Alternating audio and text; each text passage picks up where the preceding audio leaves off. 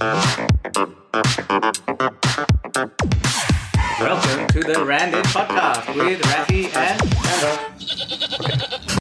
All right, welcome back to another episode of the Randin podcast, season two. Hooray!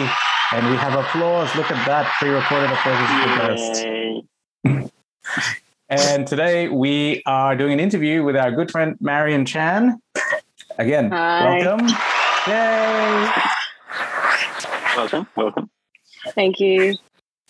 Uh, so Marion, Chandra, and I were well went to med school together many, many moons ago. That's how we've known each other and we've been friends ever since.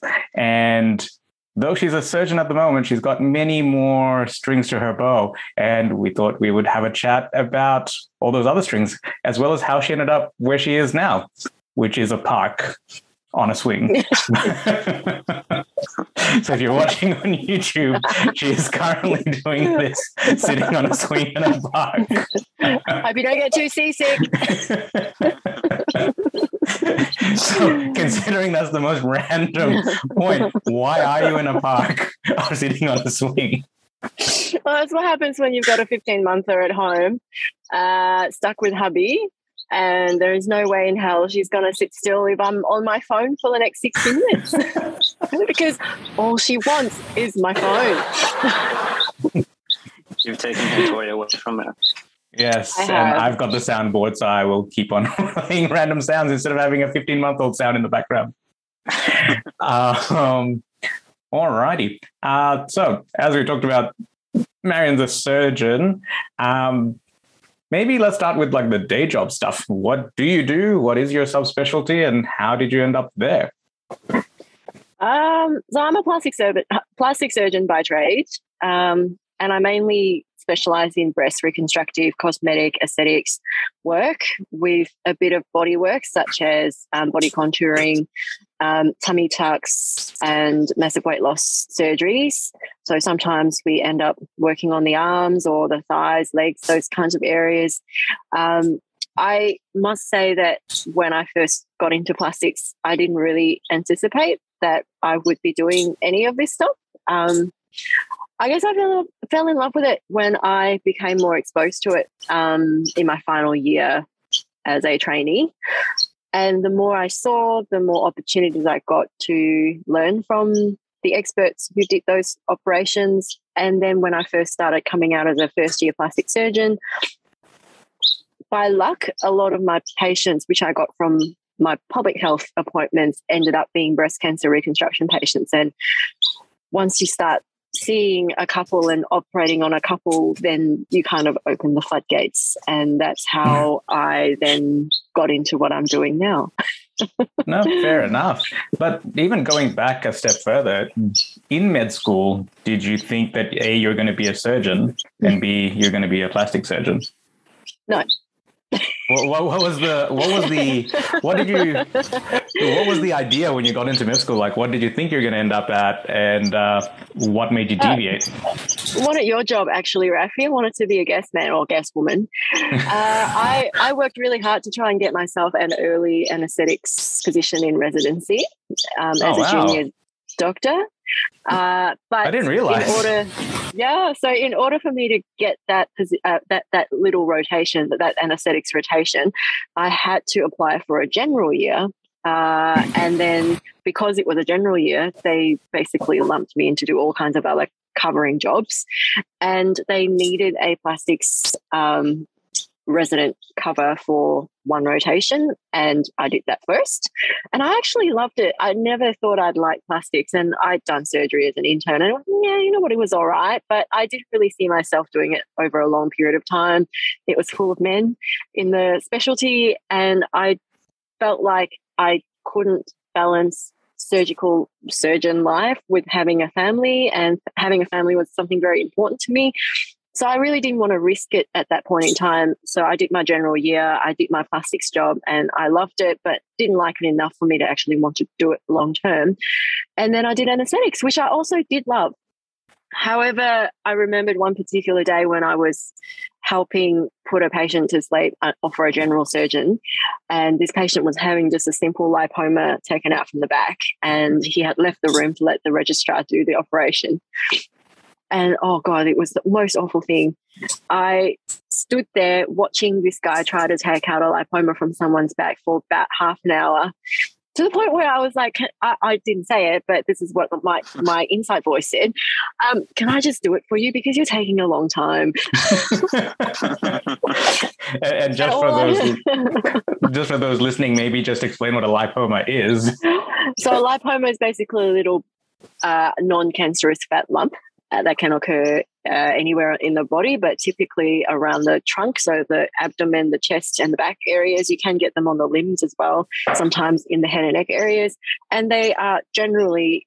Uh, in most cases, non-cancerous, and you yeah, I, was basically there watching this guy trying to take out something that was really, really quite simple and minor. And it was just taking an absolute long time. And there I thought to myself, all I wanted to do was reach over the green drapes and actually do the silly operation myself. Um, but I couldn't. And I just had to sit there and I just had to wait. Oh, and wow. At that point, I then also realized my time is totally dependent on that guy's time. I believe this is what you were saying last week when we, we were yeah, operating. absolutely. I can't go home until you're done. it's really okay with that. so I think it's this is like the really interesting thing. You and I have had like literally the opposite experiences because I thought I was was going to be a surgeon ever through through most of med school, and only near yeah. the end did I switch because um, I was on a surgical ward round as an intern, and I was kind of like, I'd done a bit of anesthetics. I liked it sort of 99% as much, but surgery still had like got me the tunnel vision and everything. But like you, I was like, oh, if I do that, I could see myself getting so obsessed that I wouldn't want to do anything else.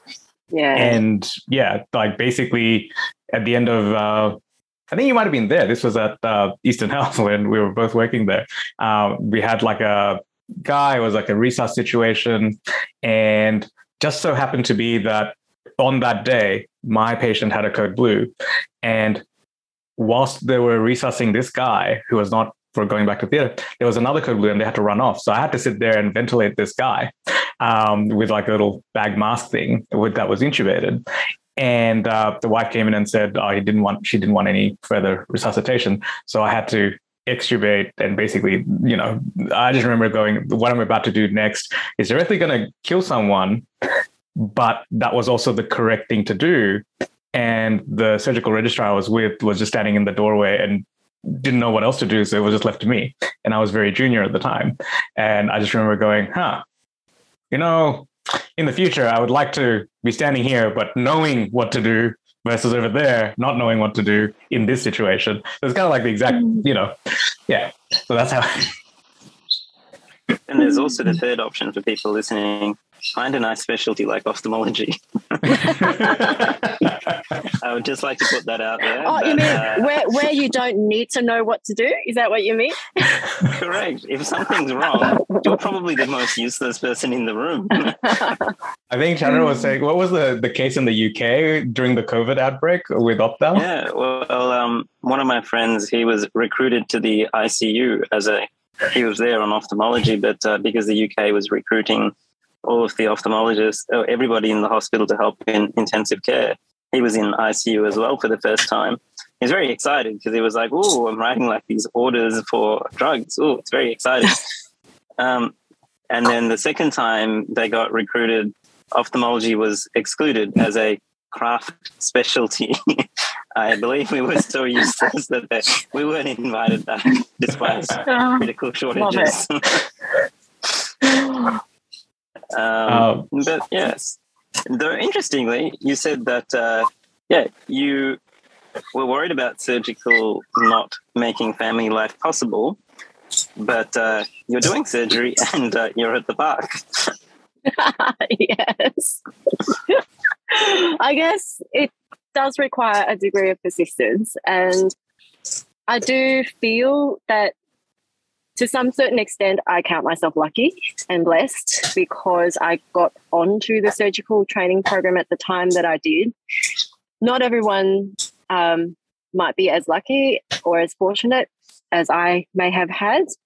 Um, during my training, I got on when I was fairly junior and young um, for my number of years out after finishing med school. And I did actually, uh, what was it, a couple of years of general surgery specialty training before hopping onto the plastic surgery training program. And each training program, more or less, would take around five years or so, give or take, depending on what specialty you choose in surgery.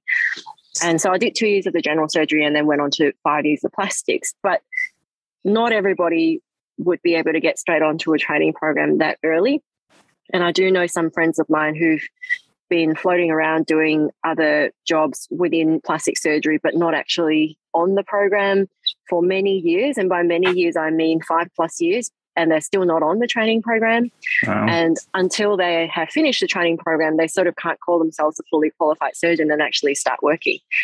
And I certainly would have been very hesitant to start a family without having finished my training, my formal training, because it can be horribly stressful not knowing exactly what job you've got next year, not having that financial security. And so I certainly didn't have um, our little one until I've fully been qualified for a little while. And the exams. Um, and that's been a blessing. Yeah, the exams were terrible. Yeah, none of these specialty exams are fun. no, and and just during training as well, the hours are long. Um, I mean, I never met, I didn't meet hubby during my training. I met him towards the very last year of my training. Uh, but certainly he would say to me now that I work occasionally long hours, but he didn't really see the way I used to work back in my training days. And it was oh, yeah. a little bit murderous at times. And I certainly uh, don't envy my colleagues back then who were training with me who had little kids at home because it would not have been a fun time. Mm. Um, when you when you decided to do surgery, was was it always plastics, nothing else, no other specialty? Actually, correct. I didn't really want to do any other type of surgery. I would have been happy to do general surgery at the time, but I didn't love it as much. It, it definitely wasn't my passion.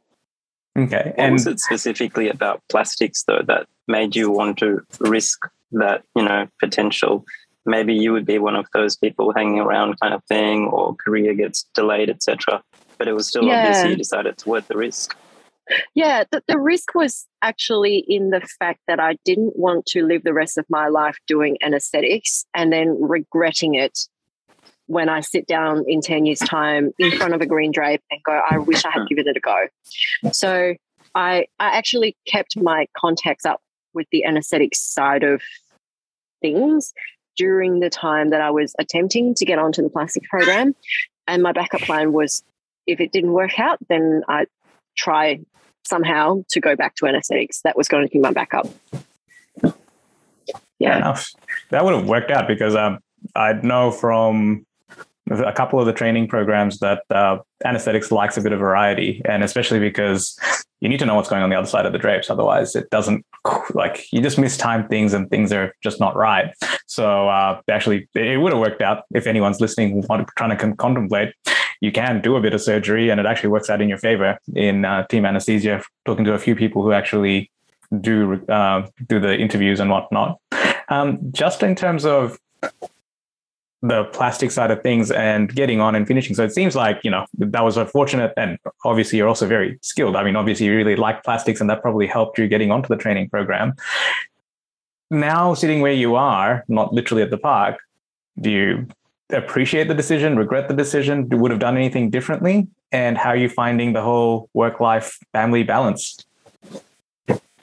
I really appreciate where I've gotten so far. And especially since I've always been the type of person to try to do what I value and what I love rather than to try and impress somebody else or have some ulterior motive in doing something. So every step along the way, I felt that whatever decision I made had to really be true to my own heart and I had to really be passionate about it in order for me to do a great job.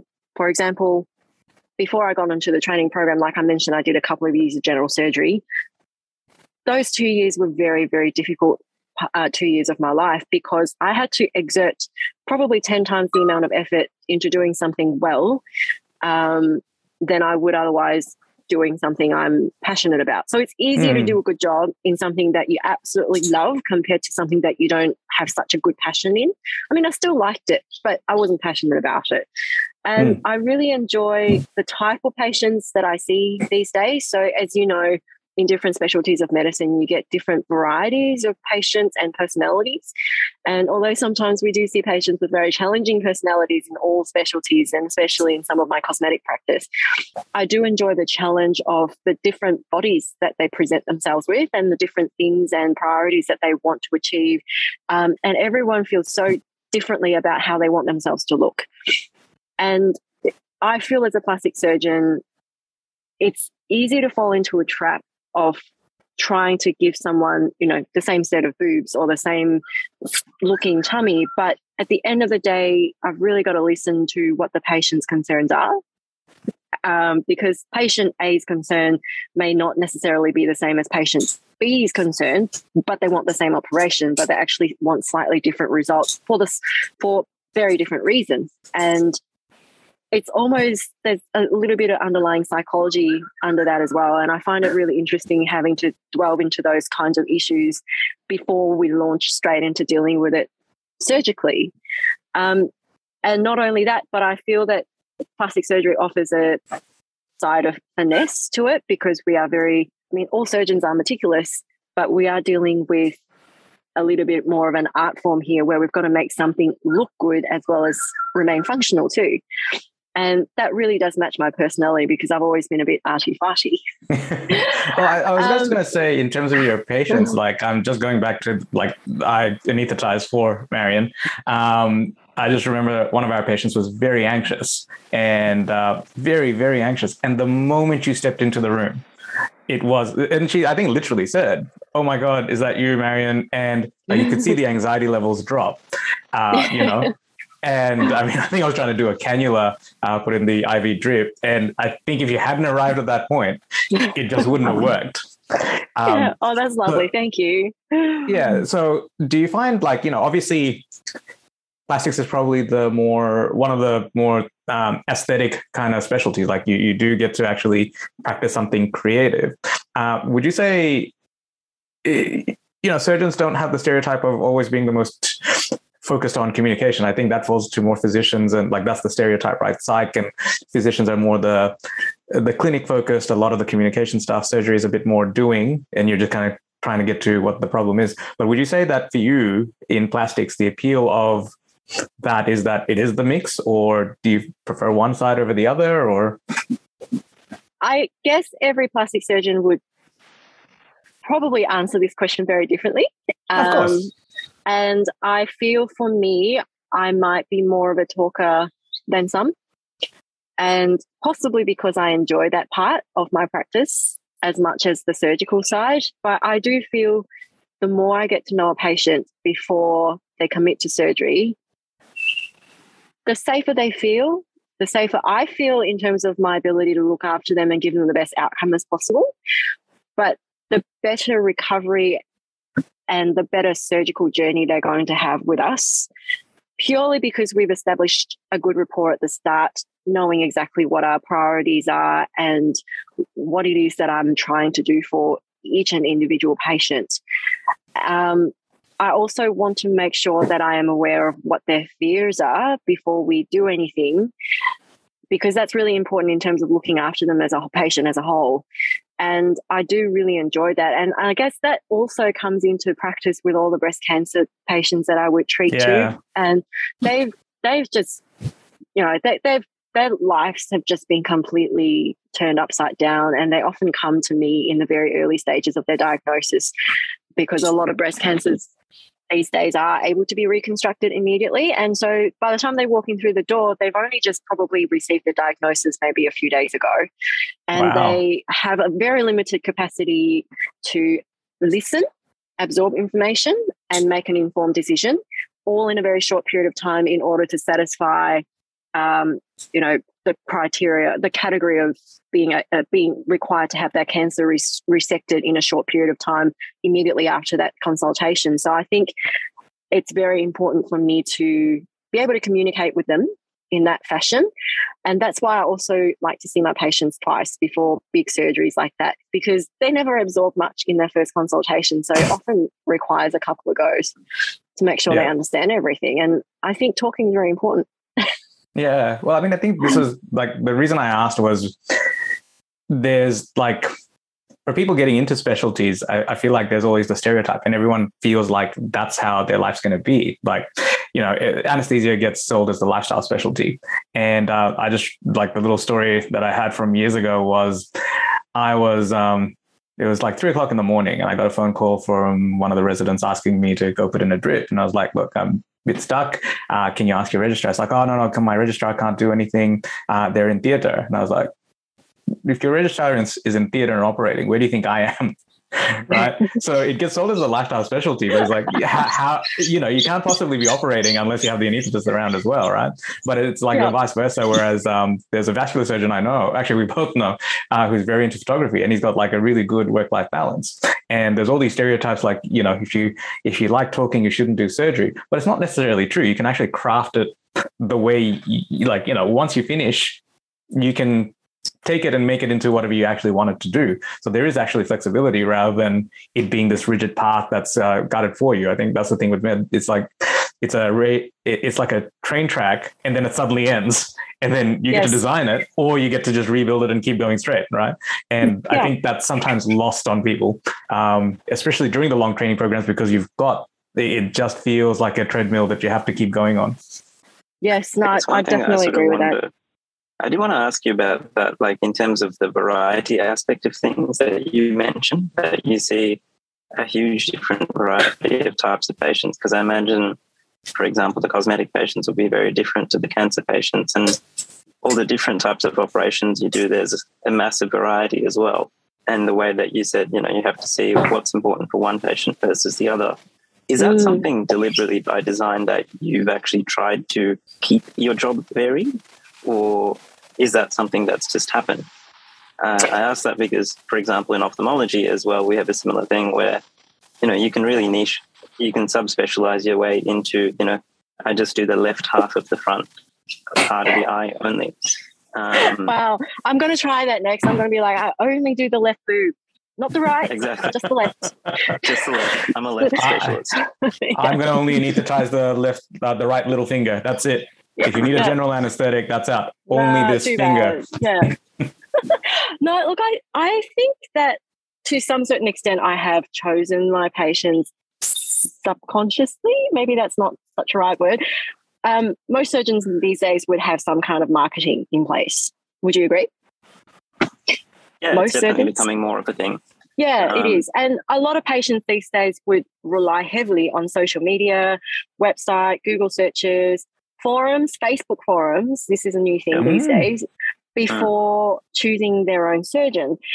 So it would then be safe to assume that if you were a patient seeking out a surgeon for cosmetic surgery, for example, that you would have trolled through their whole entire social media profile before deciding that, yep, I'm going to call them and make an appointment. And mind you, most patients probably wouldn't call for appointment these days because a lot more um, people are now preferring to actually submit online requests, um, emails, rather than physically pick up the phone and call. Whereas I find it easy to just call because it's easier just to call.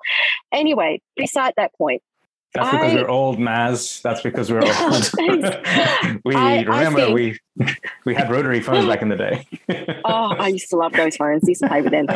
Um, so on my social profile, I would tend to post people's before and after results that um, reflect the type of practice that I run and hence the type of patients that I see. And the more of those things that you post, the more you attract. And so inadvertently, I've made my own patient selection through how I do my own marketing because this is the bulk of the patients that I see. And the more you see, the more comes through the door. And, and the more that comes through the door, the more you post and the more same people see and so on and so forth. It's a vicious cycle. And I mean, it's not vicious because I like it.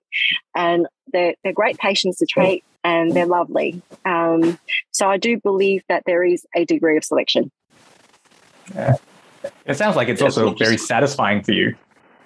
Yeah, yeah. These these people that I see can be quite debilitated, even in the cosmetic population. I mean, you, you would naturally assume that a breast cancer patient is not in the best frame of mind because they're battling with cancer and that's all completely understandable and they often come in quite shocked and sad and stressed about the whole situation. But um, just to give you an idea i've seen a purely cosmetic patient recently who has lost a lot of weight um, because she used to be overweight and she's lost maybe about 60 70 kilos um, and because of the degree of loose skin that she's now got and where her breasts are sitting at the moment from all the weight loss, she's so embarrassed that it's completely disrupted her um, self confidence and hence her feeling of the relationship that she has with her partner. Mm. And it doesn't matter how supportive the partner is at times, it doesn't necessarily stop the the woman from feeling inadequate and as silly as that sounds because you would sometimes in the community just say well you just need to um you're fine you know you look great the way you are and doesn't matter how much you feel loved um, the way you see yourself and the way that you feel about your own appearance can be so debilitating to some people at times that even the cosmetic patients come in very upset with the way that they look um, okay. And it's great to be able to help them. Random interlude. Yeah. Well, I mean, it's kind of like everything you know, cosmetics seems to get this uh, connotation that it's uh, just for looks, whereas it does have a huge impact on the people coming through the door. Um, yeah. We've talked a lot about the medical stuff. So I, we wanted to jump into the other things that you do outside of it, because whilst this takes up a huge part of it, you actually have many, many bows, um, uh, many, many strings to your bow, I should say. And yeah. I just so I think we were briefly talking about this before we started the recording. I just remember in medical school it was one of my birthdays, and you baked this amazing cake, um, and it was like better than bought. And I remember you on that specific day going, "Yeah, all I ever wanted to be was a baker or a chef." So on that regard, you've kind of failed miserably. yep, totally, absolutely failed. Yep, yep. Yeah. So before that, like you've still continued baking, right? Like, uh, where did that come from? And are you still doing things with it? I am still baking. Um, I don't, I don't go out of my way to advertise to sort of the wider public that I'm baking. I don't run well, a cake shop. Well, you heard it here first. Maz's Cake Shop is going live. Look out for the Instagram and social media posts. There'll I'd even be a coupon to... code from the podcast listeners. Yes, Randin ten for ten percent off. yeah. Um, I'd always, always uh, imagined that I would uh, run a cake shop once I retire or something. It's been one of my long-standing dreams, and I'd love to be able to do that. Uh, it takes a lot of work for me to be able to deliver the kind of cake that I feel is impressive enough to give to someone. And your cakes are just amazing, order- by the way. oh, thank you. But I think that there's a lot of effort that requires the, in terms of the baking process and then the storage and then keeping the equipment in the house. And, you know, with a 15 month old running around at the moment, it's almost borderline impossible to decorate a cake without a babysitter. So actually come, come to think of it, I recently did one for a um, 40th birthday for someone just around Australia Day time. And I actually had to hire a babysitter for three hours so I could ice the cake properly. wow.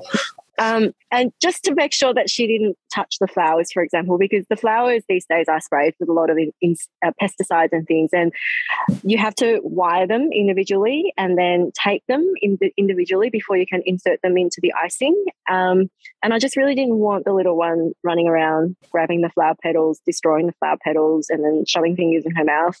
Just little things, um, because it just takes a long time for you to do that, and it's just hard with a little one running around. So for those listening, you don't sound meticulous at all. No, no, it's just a haphazard baking thing. All your ones, yeah. Yeah. yeah. it's interesting because I, guess... I, can see a common thread there of uh, very meticulous artistic work. Thanks. So, see, I haven't actually failed. Across many work. yeah, And I came to Australia um, back in 1996 when I was 12 years old.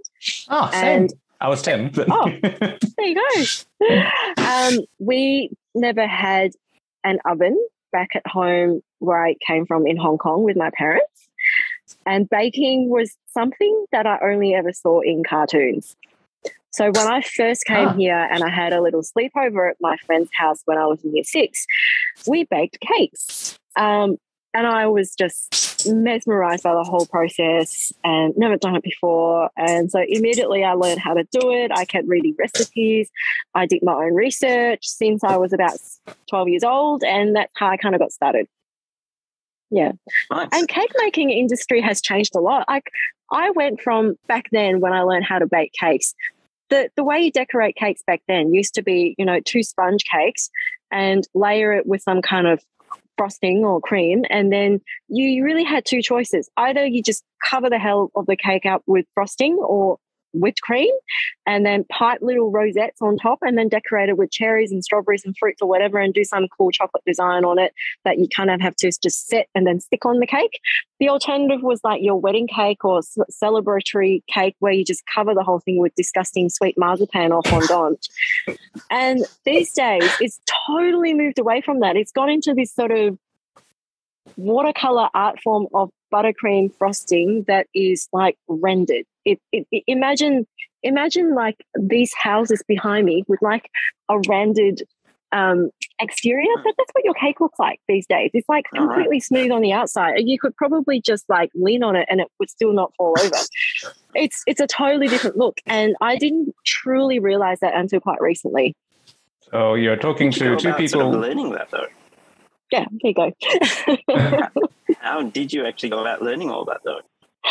Um, well, in recent times, I've done again a, a short burst of more cake decorating research.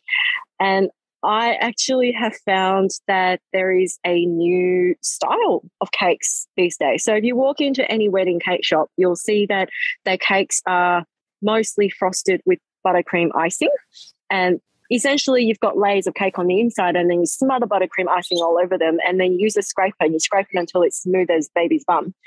Um, and if you smooth it any further, it turns into a naked cake, which is you smooth it too much, and then a bit of that sponge cake shows through. That's what a naked cake is. Mm. I paid, I paid, I don't know what it was, nearly a thousand dollars for my wedding cake.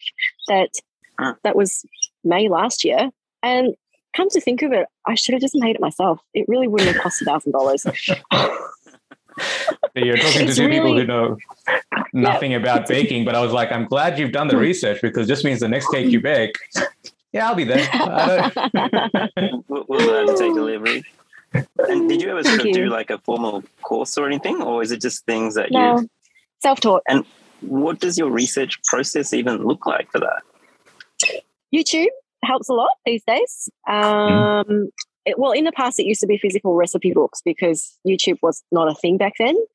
But more uh-huh. recently, you kind of just follow the trend on what cake making looks like, and then you find out from Pinterest and Instagram accounts what kind of icing they're using, and then once you you know what kind of icing they're using, you just Google buttercream icing decoration, and then all these hits come up, and people more or less do it the same way.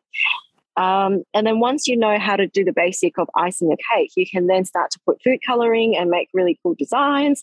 And then once you know how to do some really cool techniques using particular methods, then you can just use your imagination. Actually, pretty cool. on, on a random note, in terms of just like, you know, you're saying that you're using YouTube for research, we had a listener reach out. Like, we did this episode where Chandra was talking about how bananas ripen other fruits around it, um, which I knew nothing Sorry, about. can you This say was- that again? I, my ear. Can, can you just say that again? Sorry, my earpods just fell out. What was that? Uh, oh, good. Uh, no, we're just talking about this random side fact where, um, you know, how you're saying you're learning through YouTube. Yep. Uh, we had a listener call uh, message going. Uh, Chandra was talking about boats a few episodes ago, where supposedly you can't take bananas onto a boat because it releases some certain gas where it ripens an other fruit around it. And she was saying, "Yeah, I learned that from your podcast. I've used it to ripen all this other fruit that just was taking too long." so I feel like there's uh, like you know, yeah, I had no idea. This is like Chandra's Is that why Yeah, all the because, uh, apricots? Is that all why the- all the apricots sitting next to my bananas are all going off? Pretty much. Yeah. Ah, So, there you go. cool. Thanks. Hey, our podcast is You need to educational. Our podcast is educational. Yay!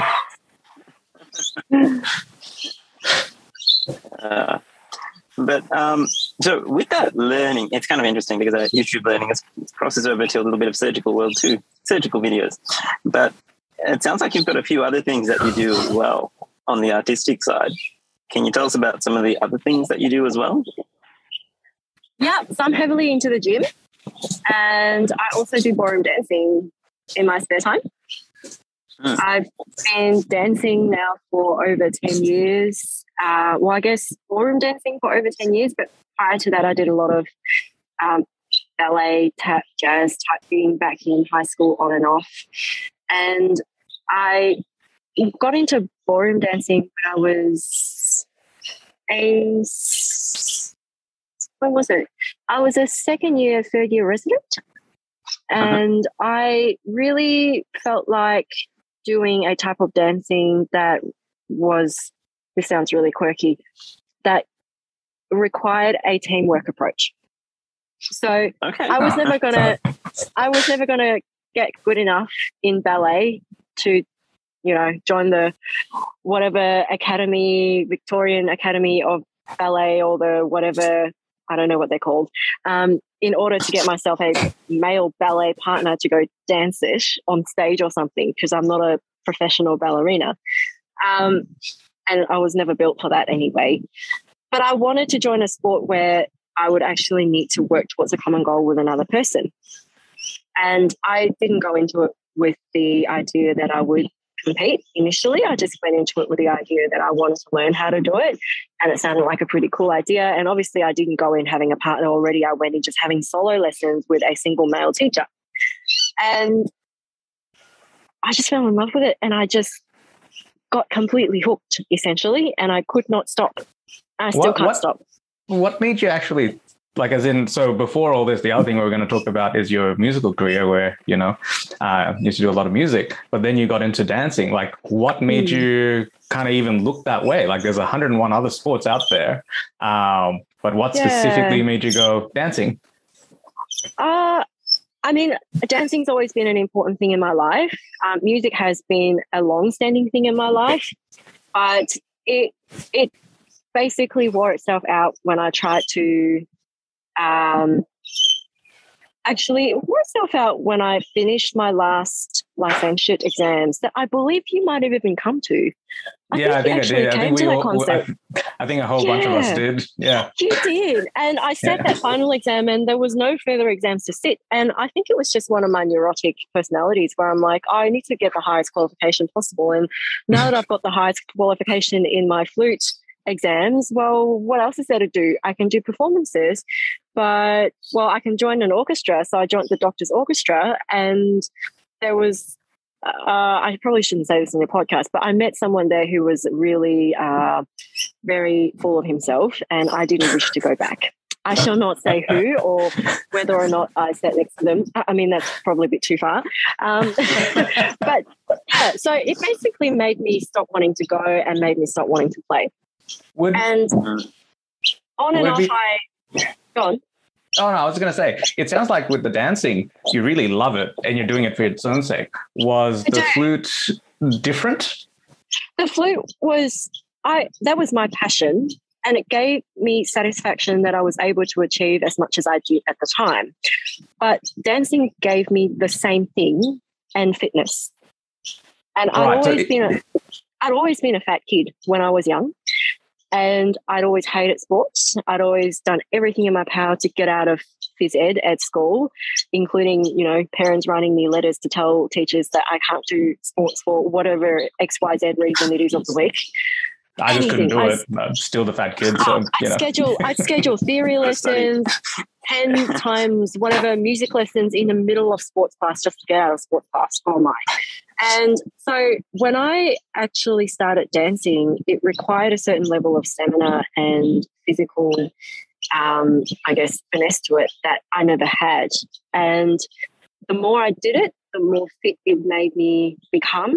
And I realized it gave me a health benefit that I never had in my life. And that was probably the second reason why it was so addictive, apart from In the fact terms that I'm so passionate about it. Did you ever sort of consider doing it on a non-competitive basis? Because um, it's an interesting one. Like I know, for example, with photography, uh, for me personally, I've deliberately kept it as a non-professional thing um, because I did do sort of you know wedding photography, for example, for a little bit Oh, professionally, but it just sort of turned it less fun. kind of really Yeah. sucked some of the fun out of it. And so Our website's that still up, you know. that one. Our website is still Yeah. out. Oh. so that's that's a very interesting question because when I first started dancing, it was non-competitive, obviously, because I was only learning from one teacher. But as I became better, um, I then wanted more. And so I wanted to be in that competition mode because I got to wear pretty dresses. I got to rank myself amongst other people, which is always exciting. You get that bit of adrenaline rush um, without actually doing an adrenaline sports and risk yourself of dying. Um, and it was fun until it got really hands, toxic. More importantly, Yes, exactly. Although I have stacked it a few times on my hand, and yeah, I actually think I've done something to it in the past. But anyway, Mm. I'm good now. Um, Okay. and then until it was good until it got really toxic, and then it became more of an addiction. And I actually am doing it now with an old friend and teacher of mine. We learn from a professional coach who is Mm. one of the best in the country. And we're very blessed to have him um, teaching in our hometown, Melbourne. Um, he's really one of the best teachers I've ever had. Um, and I'm blessed enough to be able to dance with a friend and also a pro teacher um, who can do a hell of a lot. And that means that I can actually have one lesson with this other guy um, who's really, really, really, really good, and then utilize that information during the week and train with this mate of mine who happens to be a really high level pro dancer as well. And I'm not competing, but it allows me to um, realize my passion and continue on doing the things I love with dancing, uh, continue to challenge my fitness. Um, which is even better than just having one lesson a week. Because if you just have one lesson a week, you, you take the information away after your 45 minute lesson or an hour lesson if you can manage to find an hour, and you don't get to apply it, which which is what sucks about dancing with a partner is you need a partner. Otherwise, you'll be paying for, you know, four lessons a week to try and get the same amount of training to match your fitness challenge and to um, make your brain work whilst you're dancing. And, and that can, number one, get really expensive. And number two, teachers just don't have that kind of time to give you to give you four lessons a week. It just doesn't work. In terms of the, the dancing, right? So it, it sounds like just uh, picking up your uh, flute career in this. If if someone took away any further progress in dancing, do you think you'd be still as interested in it? Like, would you just do it at the current level? Like, does that make sense? Because it seems like you're very much motivated towards improving yourself, whether it be in your plastics, as you know, the sort of patients you're going for are what I would consider, or some people would consider like the challenging ones, right? Like there's always this, you're, you're trying to stress yourself and get a bit better. But I wonder if you, are you like, how much of it is the fact that there is this essentially infinite possibility of uh, progress, uh, where it sounds like the whole flute career thing, you kind of reached a ceiling and you couldn't see, like it wasn't going to be that much more challenging for you. How much of what you do is driven by the challenge of it versus just, I don't know, just dancing for the sake of dancing? I think 99.999999999% is based on the fact that I need to do this because there is room for improvement. And so there is a bit of a mentality that I am not I'm not good enough and I can make myself better. And that's what is so attractive about this process. But is it? Do, do you have to get better at it? Like, as in, if like you're good enough implies that you know there's a ranking scale and it's going to materially change something if you become good enough, right? Like, what's your Yes, marker for? for, for good enough yep no that's that's a very very solid question so previously when i was competing how i judged myself as being good enough was getting the rank or placing first second third in whatever category i decided to go for But I realized then that's fraud because maybe we're having a bad day. Maybe I've just had a fight with my dance partner, or maybe I woke up tired or woke up on the wrong side of the bed, or maybe the, the panel was stacked and we just didn't get the results that we wanted because the judges favored another couple and it happens that couple had learned from, you know, five other judges on the panel, which happens. But these days, I judge whether or not I'm improving by how well me and my current teacher partner, Shane, is actually dancing. And that changes week by week. So we are both progressing as a couple in order to, like, um, in, in order to actually do a physical step better week after week. And also on a personal level, there were steps I couldn't do, for example, six months ago that I can do now, which is really amazing. And okay, so it's actually it's actually I couldn't do this six months ago, but I can now. It's that kind of a conversation. So it's really rewarding. So uh, it sounds like it's changed from like this external competition to just the the thrill of increasing your ability. Would that be right to say? Absolutely, yes. Okay. And that's what I'd always liked in dancing. Yeah. Now, and doing that, competition just takes that away sometimes. fair enough. Fair enough. So, is there something that you do currently that doesn't improve uh, require improvement? Like, as in, because all the things we've talked about so far, right? Like where it's baking, you go and you learn the new techniques and whatnot. Is there something that you do that doesn't require that progression or that next level that you just enjoy the process? Like, um, Uh, I'll give you an example, right? For for whatever reason, it's not all the time because 99% of the time I hate it, but I really like tidying up and putting stuff away right? Like there's something very zen and meditating do you about that. come visit us? do you want to come visit us? We could do with some help. like you know, like does that make sense though? Like you know, it's like the simple. Uh, actually, the other one that like my mom pointed out to me was uh, uh, have like a investment property and it just needed a bit of paint work. And I know nothing about painting houses. I don't know anything about DIY. So I just bought random rollers and the electricity was off and it was hot and I hate the heat and I just started painting, right? And my mom was just giving me a hand, and she was just like, "Yeah, when you're doing it, you just look so zen, uh, like you're just at peace just doing it." I was like, "Yeah, there's something about the repetitive nature of it that is just these." random things that I like I would never have thought I'd enjoyed it, but I did. It felt like uh, it took way longer because I didn't know what I was doing. It would have been far easier and cheaper just to get someone else to do it.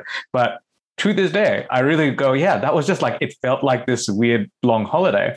Is there anything like that where there's no progression? There's like it's just rolling paintball, like tidying up. It's always going to get messy. There's no way you can tidy up mm. better. Is there things like that that you have? Like those are just some weird, bizarre examples, but yeah. Yeah, look, I do have a bizarre example, but unfortunately, it's a hobby that can't be done all the time, and especially in Melbourne, I just wouldn't attempt it. I scuba dive. I love scuba diving. Yeah. Yeah, love scuba diving. So I just, you know, as soon as you hop in the water, it's just like this whole entire magical world down there. And I just remembered one time in Maldives with sharks. And actually, yeah, I know the feeling. It's amazing, right? Yeah, it's like you're in a yeah, different world. Just, it is. Like I remember this particular dive in the Maldives where it was a cleaning station for manta rays, and these were like giant oceanic manta rays, and you just hopped in, and we were only maybe about twelve meters down, not even that deep. And you just kneeled on the ground and just looked up, and there were these giant creatures soaring above your head. And not a thing in the world could have really bothered me at that point in time. Like, really didn't care about anything else in the world at that point in time. Uh. Probably couldn't have cared if I died right then because I would have died wow. happy. yeah. I know that feeling when you're kind of like under the water magnificent. and looking around. The other things uh, kind of seem a lot less important because you're yeah. in this other world. Yep, yep, yep, yep. It's one thing to see it in photos or videos, but these these creatures are just majestic.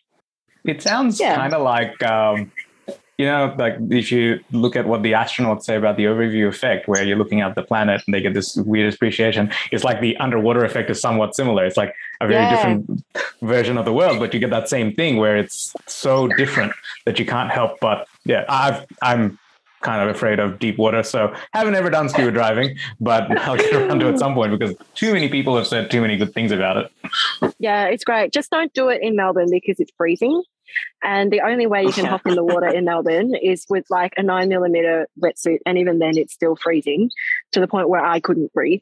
Um, so you need a semi dry suit or a dry suit, which just makes you look fat. Um, and you I got that covered. Kick around the water with this fat suit on. It's just not great. Just not great. That's why I'm going to take up sumo wrestling. If you build up enough blubber layer, maybe you'll be right. yeah. Um, so, in terms of uh, just tying it all together, because it seems like, you know, if we had to pick a common thread, you're intensely driven by self improvement and you love creative things. And it's slowly moving towards just challenging yourself more and more, right? Like that seems to be, if we had to, would that be an accurate representation of how what drives you? I've never heard someone put it in those terms ever before in my life, but that's very accurate. It's like the, like unless Chandra, you have something else like in terms of tying that together. That's how I would do it. No, you sort of balance that side between artistic pursuits where you can see objective improvements seems to be a common thing. Where you can challenge yourself and keep improving, yet it's still in artistic pursuits. Because even right. surgical, you, like plastics is an artistic pursuit, right? There's no, Yeah. you can still show yourself getting better, but it's not just a pure sort of, you know, this is the exact steps that you do every time. That's right. Yep. Yep. So, just a couple of things like tying it together before we move on to the more random question that uh, Randint is all famous for, amongst the 30 listeners or so. um, is do you find that, you know, it, we've asked this for other people that were medical on there, where it's um, uh, that if you have outside interests in medicine, it's seen as a negative. Do you find that's still the case, or it doesn't really matter to you anymore? Uh, look, it doesn't matter to me as much now because I'm a boss. Sorry, that's noisy motorcycle driving past the park, No, scaring good. all the kids. Um, yeah, so it's not You're so it's not so bad now. I'm boss. Um, it, it's not so bad now that I'm a consultant and supervising trainees myself, and I actually try to instill in these new trainees that it's okay to want to do something outside of work, and it's okay if you want to leave work on time, provided you've done everything that you need to do. And it's all right to hand over to the next person on duty to finish the work that you've started, provided there is a safe patient care um, handover process going on because you need that outlet. And it's easy to become trapped in a world of work where you just wake up, go to work, go home, sleep, wake up, go to work, go home and sleep. And it really takes a toll on your mental health. And in a not great way, it makes you less likely to be copic later on in your career as well. And I certainly had been through times where I felt judged by my supervisors of training back in the days that I was a junior doctor to the point where I had one person say to me, "Oh, you do that outside of you do dancing outside of um of work, do you? Oh, well, I guess it's good that you do it now because you know eventually you'll have to stop because something has to give." That was the exact sentence. Something has to give, and I go, "Well, no, it really doesn't." And I can't believe you've just said that to me because in my mind, well, yeah, something has to give, and in your world, that might cost that might have cost you your relationship, for example. And I had the same discussion with hubby yesterday because it's taken us 15 months because that's how old our little one is to get our schedules under control. Um, I mean, it was difficult when she was just born and when she's this tiny little thing that you've got to feed every hour. Um, then really, I've got to be home and do it because you know if you're breastfeeding, you kind of need to stay home and breastfeed the child unless you give them bottles and then maybe you can take it in turns. But she wasn't for for a long time. But at this point, hubby and I actually take turns to leave the house and have a bit of a good time. And so he actually teaches dancing um, on a Monday night, and Wednesday night is my turn to go out training with Shane. Um, I have my lessons. Um, the both of us have lessons with this pro uh, teacher on a morning time after I've dropped little one off to daycare. And then on Sunday at the moment, um, hubby and I are both teaching a class together on a Sunday night. Um, we actually get a babysitter around to do that teaching.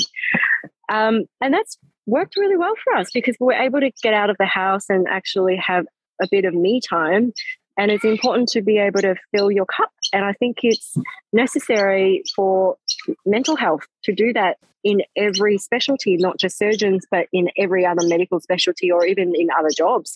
And with it's interesting too, because it's I've realized that with COVID over the last two years, doctors have been lucky enough to still be able to leave the home and have mm. human interaction to see other yeah. people. But so many other non medical specialties have been seconded to work from home.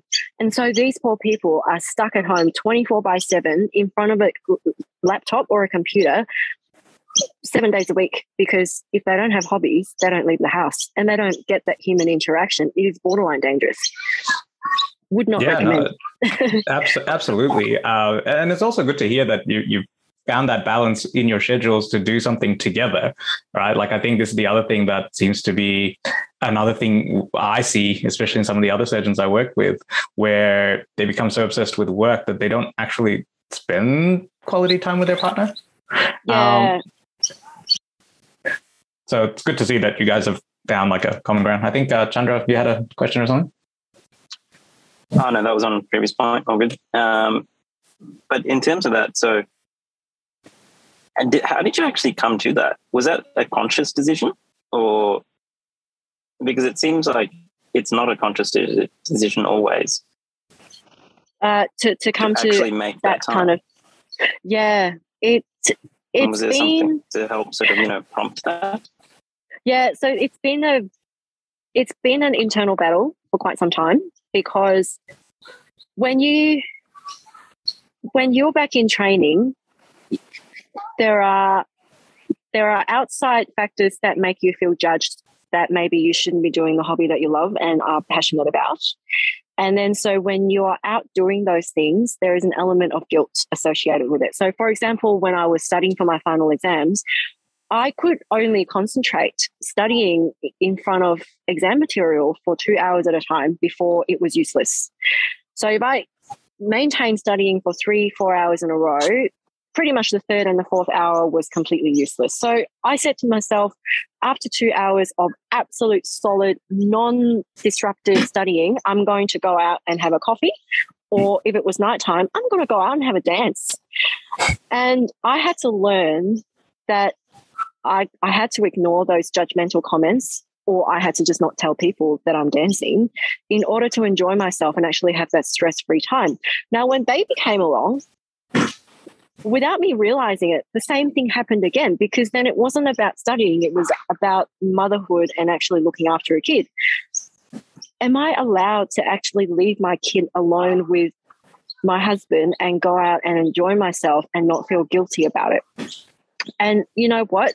The first few times it was impossible because no matter how how much you try to persuade yourself that you are allowed time off to yourself, there was still a moment of, oh God, I'm leaving my child at home by herself. What have I done? And it was a journey to get from that point to a point now where I'm like, you know what? For my mental health, which is beneficial to my child's health, in small, reserved moderate doses, this is perfectly okay. In fact, it's really good for me. And between hubby and I, we've had to learn that because it hasn't been an easy thing to sort out in in each person's individual heads and then talk it over to work out a schedule it's been it's been tough i think this is something very common uh, that, that I was, I think the Tim Ferriss podcast discussed this briefly, which is if you're kind of like that driven individual, it's almost like it doesn't matter like if you're asked to i don't know do a presentation. You can probably do a job that's 90 to 95% better in an hour but you almost feel like it has to be difficult. So you go to the point where it is difficult.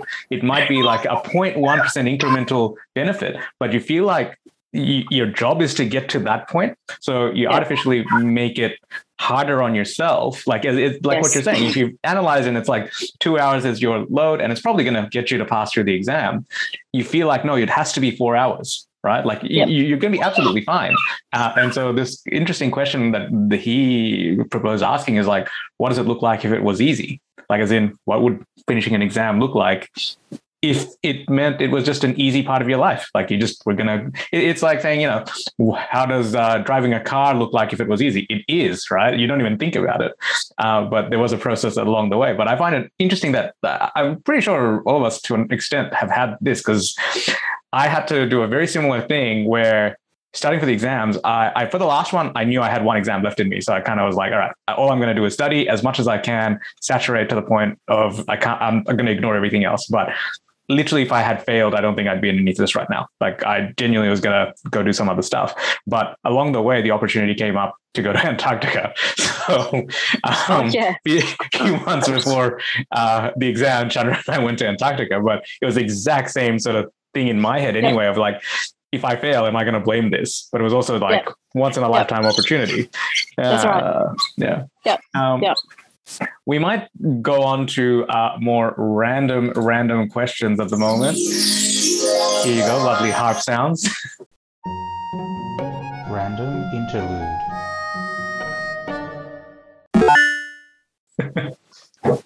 um, just because we've got this um, slightly interesting theme this year for Randint, which is that we've had a listener ring through and ask us to help them find a life partner, which is not where we thought Randint was ever going to be.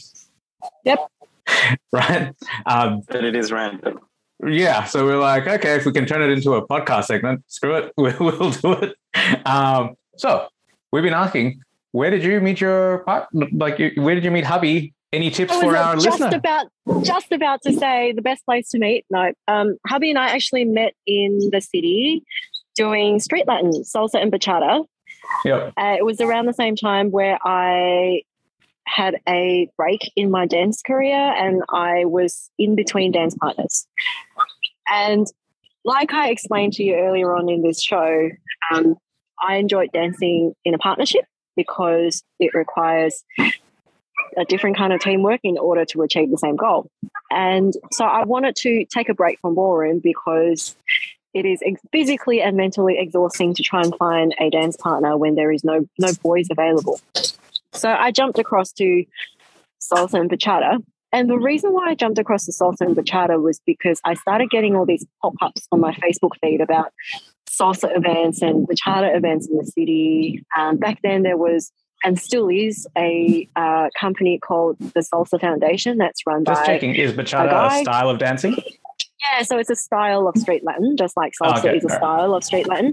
And they have regular events in the city. Um, so there's like bachata connection and bachata events and TSF, like the Salsa Foundation of um, events all the time in the city on on like a daily evening basis like monday through to sunday. You can just book it up on facebook. There will be spots available and you don't have to turn up with a partner. You can just turn up by yourself. They have beginner classes intermediate and advanced classes running all the time. There will be coming there will be classes coming out of your ears if you actually look hard enough. Um, and then they run a social every evening after those classes where you get to mingle with people and meet people. And that's how adam and i met at one of those events Wow. Well, there you go. Uh, I mean, our listeners trying ask a random podcast, so maybe they can go to this event. well, yeah, random podcast is giving them good advice, hopefully. so we've got a few other random kind of questions to ask you about.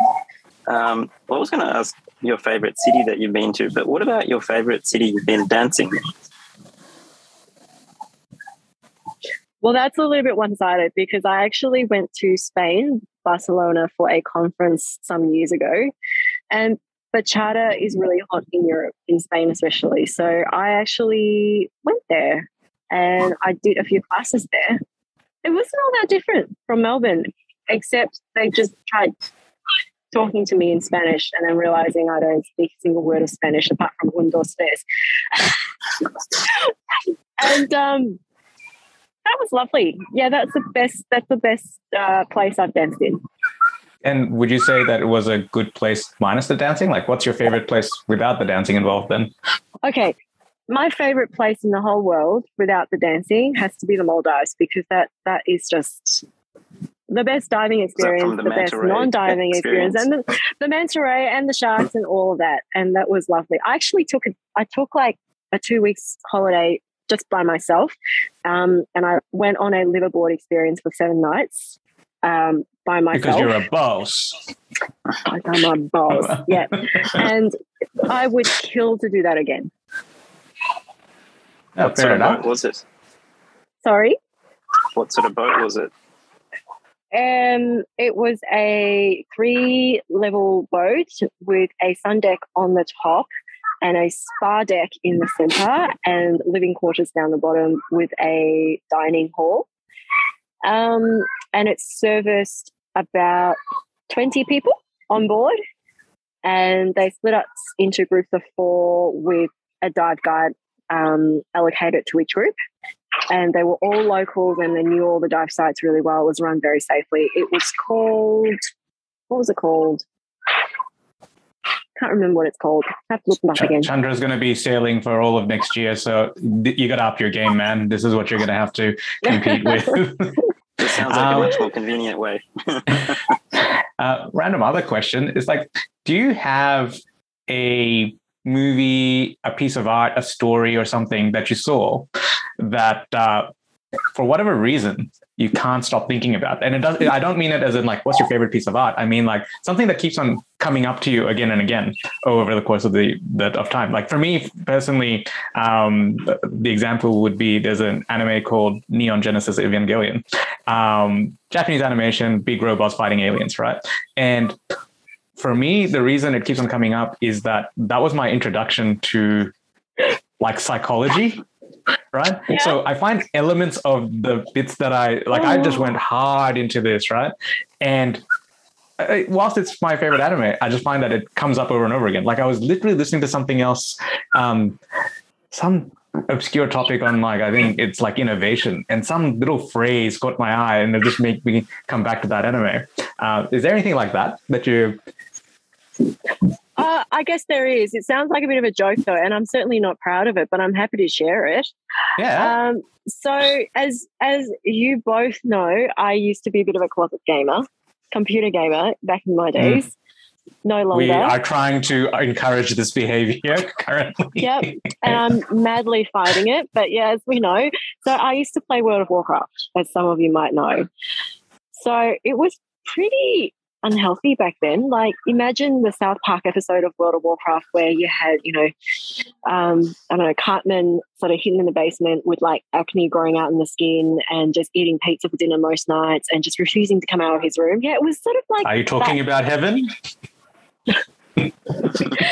so every now and again i would i would sort of get these flashbacks of what life used to be when i used to be a gamer and recently no joke i actually was driving in the middle of the melbourne cbd and a tram went right past my car and it said world of warcraft burning crusade coming soon Yep. and i thought this has got to be a really old tram, but it No. wasn't because it said 2022.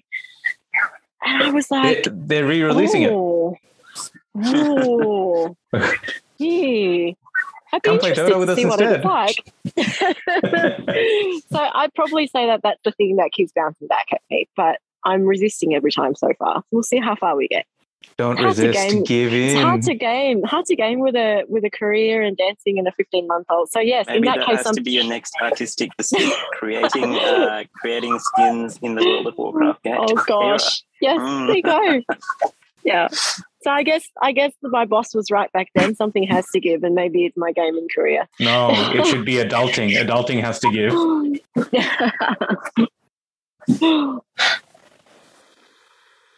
Um, that's it from my sort of questions. Anything that you'd like to add, Chandra?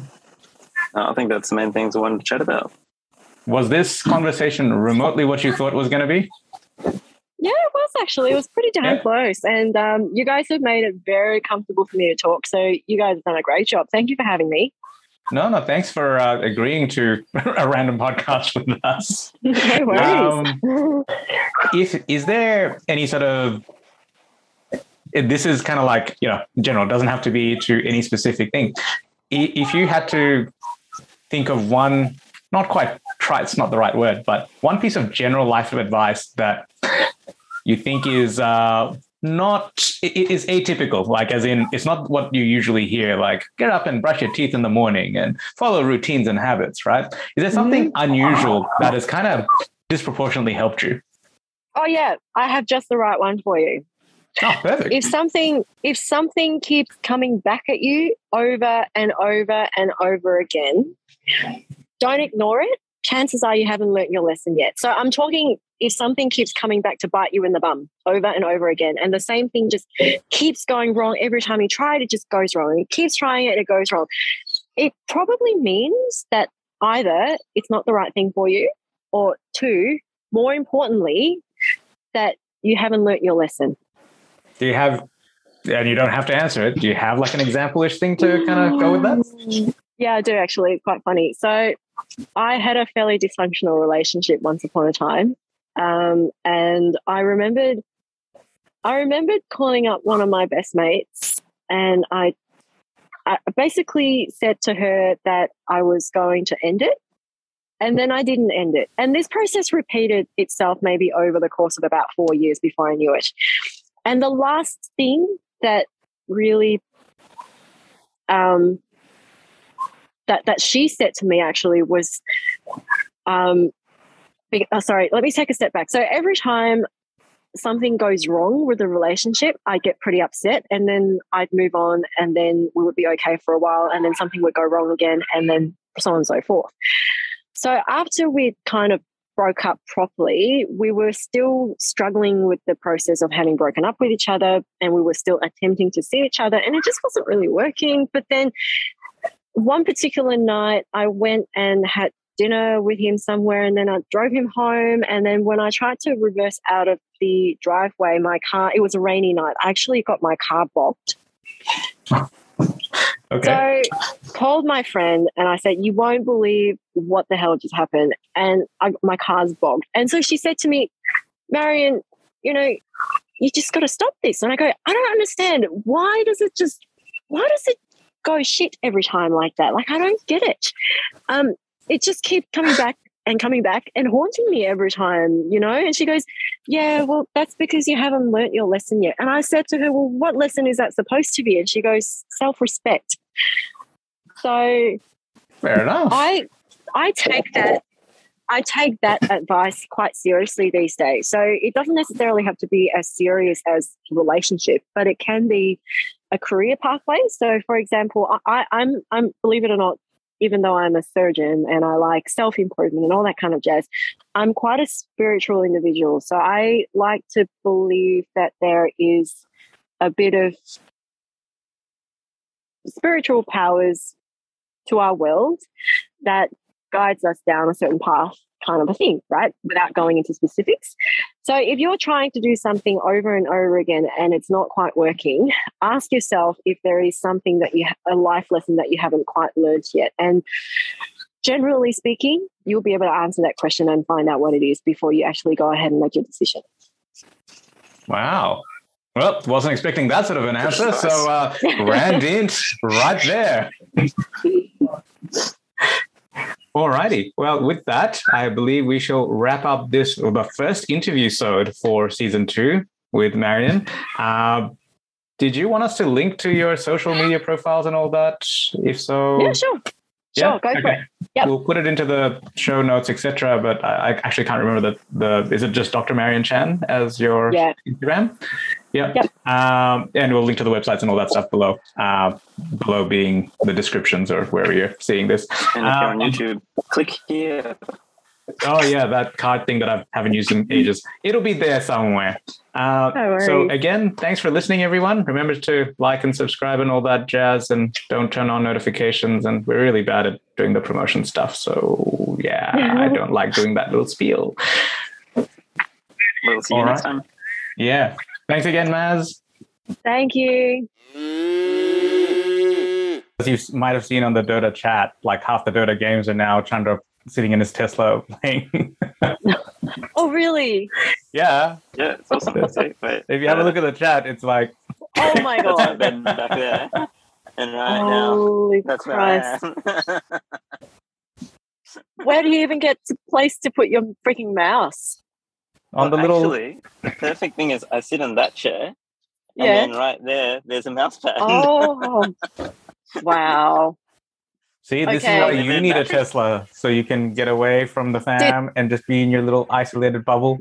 Yep. Twan took me for a spin in his recently, by the way. Yeah. Hey, Yeah, it was good. It was good. It was nice. But I particularly like the color of his Tesla too. I don't even The know what to blue. call it. That Is it blue? It's sort of like green, but blue, but it's green.